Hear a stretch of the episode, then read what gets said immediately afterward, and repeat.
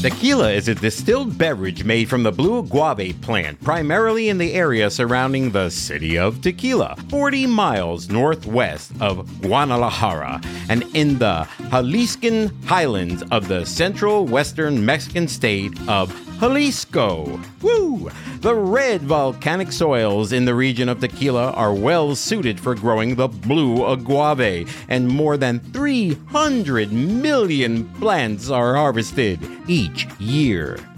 It takes 8 to 12 years for the blue agave plant to mature enough to make tequila. Get ready to take your clothes off, folks, as we take a virtual shot of one of the most famous alcoholic drinks on the planet Earth on this episode of Micro Break. This is Micro Break, a podcast for humans with the attention span of a goldfish, where I share my thoughts, wisdom, and humor on a wide range of topics from yesterday to today. I'm your host, Michael J. Mayo. Get ready to take a micro break from the madness with me, me, me, me, me. Hello, hello, everybody, and welcome to another episode of Micro Break. I'm, of course, your host, Michael J. Mayone. Yes, it's me again. You're probably thinking I'm drinking tequila right now, the way I'm acting, but this is just me all the time. High on life, you know what I'm saying? High on life. Well, occasionally a shot here and there. So, why am I doing an entire episode on tequila? Why did I pick tequila? You guys know me. You know me if you listen to me. I'm always talking about bourbons and whiskeys and beer and the Beer in Front podcast. Host Dave was on my show recently. By the way, if you haven't listened to that one yet, that was last week and you missed an amazing one because we we the chemistry it was amazing. Uh, so Dave, thanks again for being on the show. But now we're going to talk about a completely different alcoholic beverage called tequila. Now, growing up, we used to call it tequila, and I can go on and on about the history because the episode is titled The History of Tequila. But of course, I really want to talk about my personal experiences with the beverage. By the way, let me tell you how this episode came to be. So, I've been traveling and I was down in Dallas, Texas at a hotel. So, I was at a bar in the lobby and I wanted a shot of tequila. And I saw a bottle of 1800 on the shelf and I said, Bartender. Well, I didn't say bartender. They just came to me and said, What can I get you? Isn't that the most popular, most common line a bartender says? What can I get you? Uh, I don't know, million bucks. What do you mean, alcohol wise? I'll take a shot of tequila, 1800. So I called it Cuervo 1800. And that's when it went downhill, folks. I said Cuervo 1800. She goes, No, you mean 1800. I said, No, Cuervo 1800. The, and then she grabs the bottle and she shows it to me. I said, Yeah, Cuervo 1800. She goes, All right, whatever. You want a single or a double? I'm thinking, You bitch. But I, I didn't say it because she could have still spit in the drink, you know. She was right in front of me. So I just let her do a little thing. And I looked it up afterwards because I was so fired up and I hate to be wrong when I want to be right. I don't want to be right if drinking you is wrong. I don't know. I'm just making this shit up. So let's think about this. Cuervo 1800. This is what I wrote. I, I went in on Google and I went Cuervo 1800. I'm actually typing it right now see if we can recreate it. So yeah, it comes right up. Boom. 1800. There's a silver and there's a Reposado, which is the gold. So she had the 1800 silver on the shelf, and I got the pour finally, and I walked away. And I said, Well, I can't be wrong about this. I've been drinking this shit my entire life. Not my entire life, since I was legally allowed to drink. So 1800 tequila is a Mexican brand of tequila owned by the Beckmann family, who also owns, you ready for this? Drum roll. Jose Cuervo Tequila. That's it. It's 100% blue agave tequila and it's bottled in Jalisco. Now, Jalisco is actually spelled J A L I S C O. Remember, when you see the J, think of oh, Jalisco. Did you hear in the intro when I said, get ready to take your clothes off? That's from a tequila song and by the way, speaking of songs, I do want to give credit to the intro music. I got the rights to use that version of Tequila, which was originally recorded by the Champs way back in 1958. But the version you heard that I found was from YouTube. And that particular version was from a band called AFA, a metal band. And this fella gave me the rights to use a song. So thank you very much. And the link to the entire song will be in the show notes.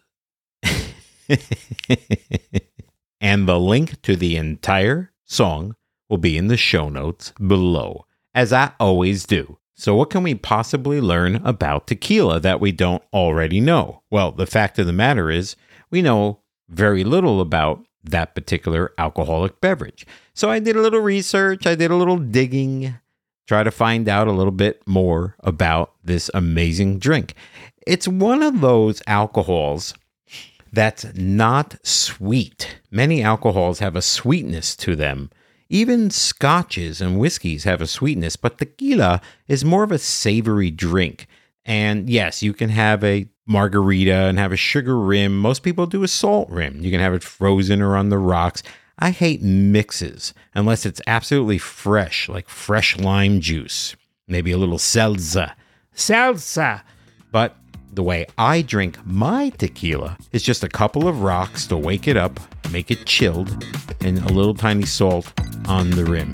They always drop a lime in every single freaking time. I never ask for a lime and they throw it in. It's like the lime always comes with the Corona beer. It seems like everything from Mexico. Think about it both liquor, water, food, I mean, guacamole, anything. It always has lime in it. There's just lime everywhere. Lime and corn, lime and corn. so when we come back on the second half, and if I'm not too drunk, I will continue with this episode on the history of tequila, and we're going to get into the agave plant that makes it all possible right after this. Hi, my name is Dave Zalatoris, and I'm the host of the Beer in Front podcast. My podcast is just enjoying the beer that's in front of you. Sometimes we forget about a classic beer while we focus on the new trendy thing. So, what I try to do each week is to enjoy an old school classic beer or have a beer that has potential to be a classic as well. I'll also talk about the events of the day, I'll add my spin to things, and each week there are people that really annoy me and I'll call them out as jagoffs. That's Beer in Front, wherever podcasts are available.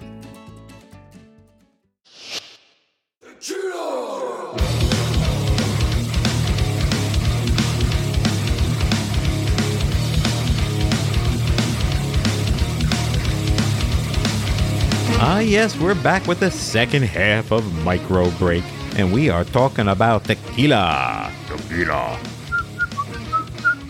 Yeah, it's catchy. Remember Pee Wee Herman and Pee Wee Herman's Big Adventure when he dances that bizarre Pee Wee Herman dance on the bar to the song Tequila from the Champs? Tequila pops up everywhere, but it wouldn't be possible, it would not be a drink without the blue agave plant that makes tequila. And let me tell you something, folks. It takes 8 to 12 years for that plant to mature enough to even make tequila because it's made from the heart, the blue agave plant called the piña, in like a piña, piña.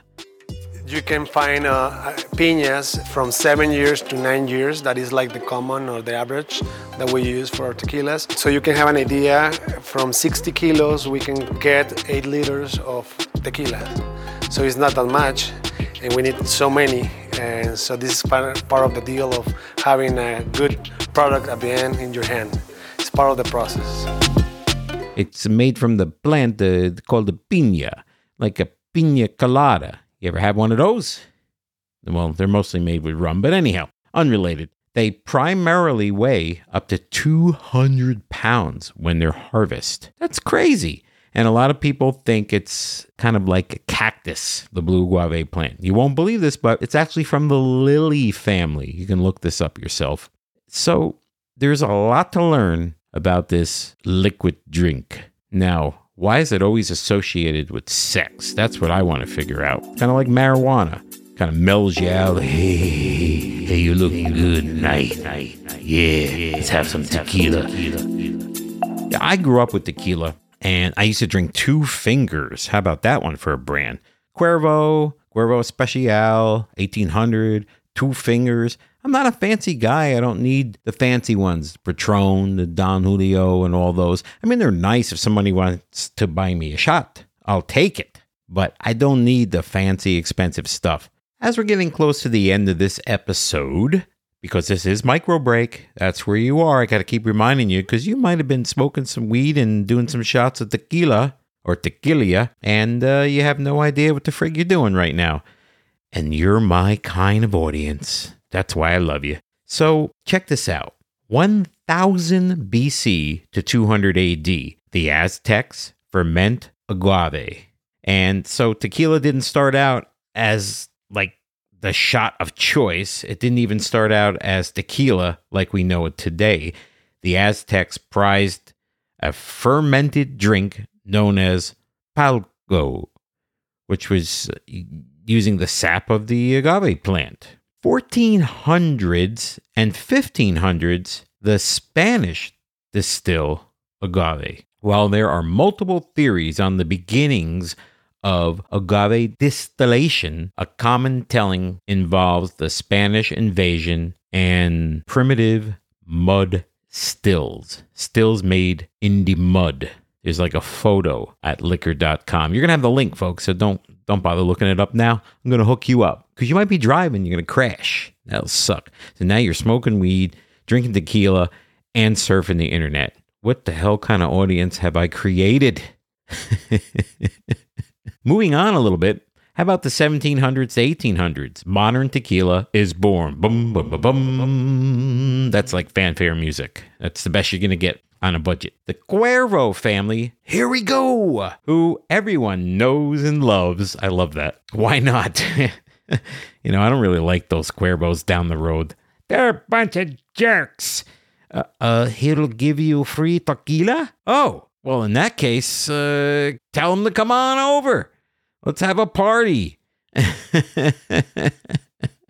Let's have a party. The Cuervos are welcome over anytime any time at all. This is like a terrible half Mexican, half American accent I'm using. Check this out. The Cuervo family, who everyone knows and loves, began commercially distilling tequila in 1758. Are you shitting me? That's pretty cool. That's pretty cool history right there. So 1936, a little bit more modern times here, folks. The margarita is invented. Margarita. Oh, that's my Maria. How about Wasted away again in Margaritaville.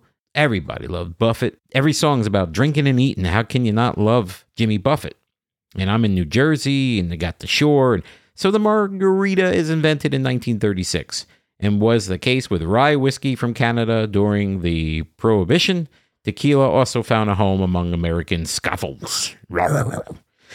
Unable to get their hands on much beyond second rate whiskey and bathtub gin, drinkers in the U.S. began taking advantage of Mexico's sweet agave nectar, not to mention the more than 100 bars in Tijuana that were plentiful with drink and easy to access. Come in, come in here. You can see the pretty girls dancing nude and have a shot of tequila, but for you we make a special margarita, and it's delicious. Just another tequila sunrise. There's another song, The Eagles. Holy crap.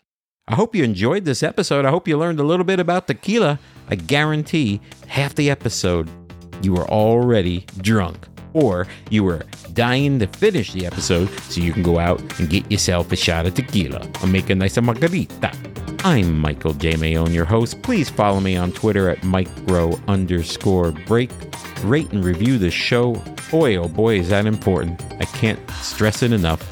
Don't just listen to me and walk away. If you like what you hear and you want to hear more content like this, please, please, please subscribe, rate, and review.